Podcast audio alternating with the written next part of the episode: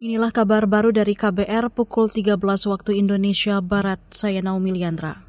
Terdakwa kasus tragedi Kanjuruhan yakni panitia pelaksana Arema FC Abdul Haris difonis satu setengah tahun penjara. Haris dianggap lalai dan terbukti bersalah menyebabkan korban meninggal dan luka-luka. Fonis tersebut dibacakan Ketua Majelis Hakim Pengadilan Negeri Surabaya, Jawa Timur, Abu Ahmad Sidki Amsyah hari ini. Dua, menjatuhkan pidana terhadap terdakwa oleh karena itu dengan pidana penjara selama satu tahun dan enam bulan. Sebelumnya, Jaksa Penuntut Umum membacakan dakwaan terhadap lima terdakwa, yaitu panitia pelaksana Arema FC Abdul Haris, petugas keamanan Kanjuruhan Suko Sutrisno, dan Ki 3 Brimob Polda Jatim nonaktif Has Darmawan. Kemudian Kabak Ops Polres Malang nonaktif Wahyu Setio Pranoto, dan Kasat Kas dan Kasat Samapta Polres Malang nonaktif Bambang Sidik Ahmadi. Sebelumnya jaksa penuntut umum membacakan dakwaan terhadap lima terdakwa yaitu panitia pelaksana Arema FC Abdul Haris, petugas Kanjurohan Suko Sutrisno dan K3 Brimo Polda Jatim nonaktif dan juga Has Darmawan. Kita beralih ke berita selanjutnya. Komisi Pemilihan Umum KPU RI besok akan mengajukan banding terhadap putusan Pengadilan Negeri Jakarta Pusat yang memerintahkan KPU menghentikan pelaksanaan tahapan pemilu 2024 dan memulainya dari awal.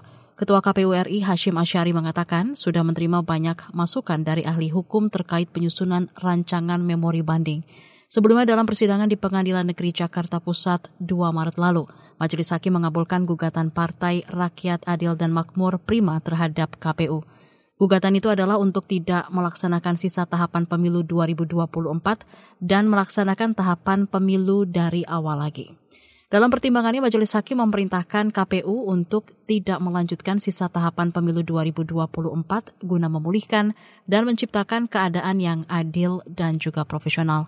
Majelis Hakim juga menyatakan fakta-fakta hukum telah membuktikan terjadi kondisi bermasalah pada sistem informasi partai politik sipol yang dampaknya merugikan Prima.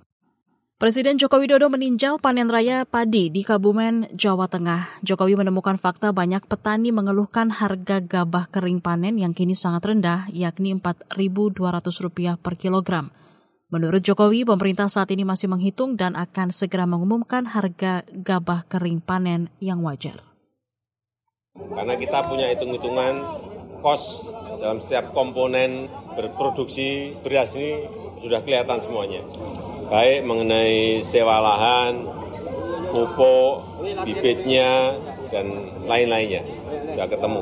Nanti Badan Pangan yang akan mengumumkan. Sehingga kita harapkan harga gabah di petani itu wajar, harga beras di pedagang wajar, harga pembelian beras oleh masyarakat juga pada posisi yang wajar. Semuanya mendapatkan manfaat dan keuntungan dari perhitungan itu. Ya. Presiden Jokowi menambahkan banyak petani di sejumlah daerah mengeluhkan sulitnya memperoleh pupuk, terutama pupuk bersubsidi. Mengomentari hal itu, Jokowi mengatakan ketersediaan pupuk di tanah air memang masih kurang karena kebutuhan pupuk nasional sekitar 13 juta ton, sedangkan pabrik-pabrik industri pupuk baru sanggup memproduksi 3,5 juta ton. Selain itu, upaya menambah stok pupuk juga terdampak perang Rusia dan Ukraina. Demikian kabar baru, saya Naomi Liandra undur diri.